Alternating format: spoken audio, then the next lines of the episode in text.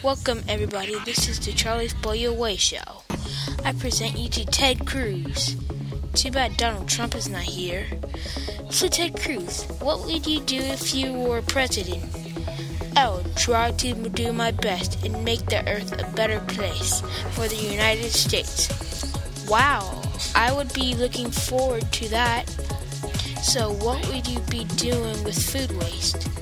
I would try people to not throw away food that doesn't need to be thrown away.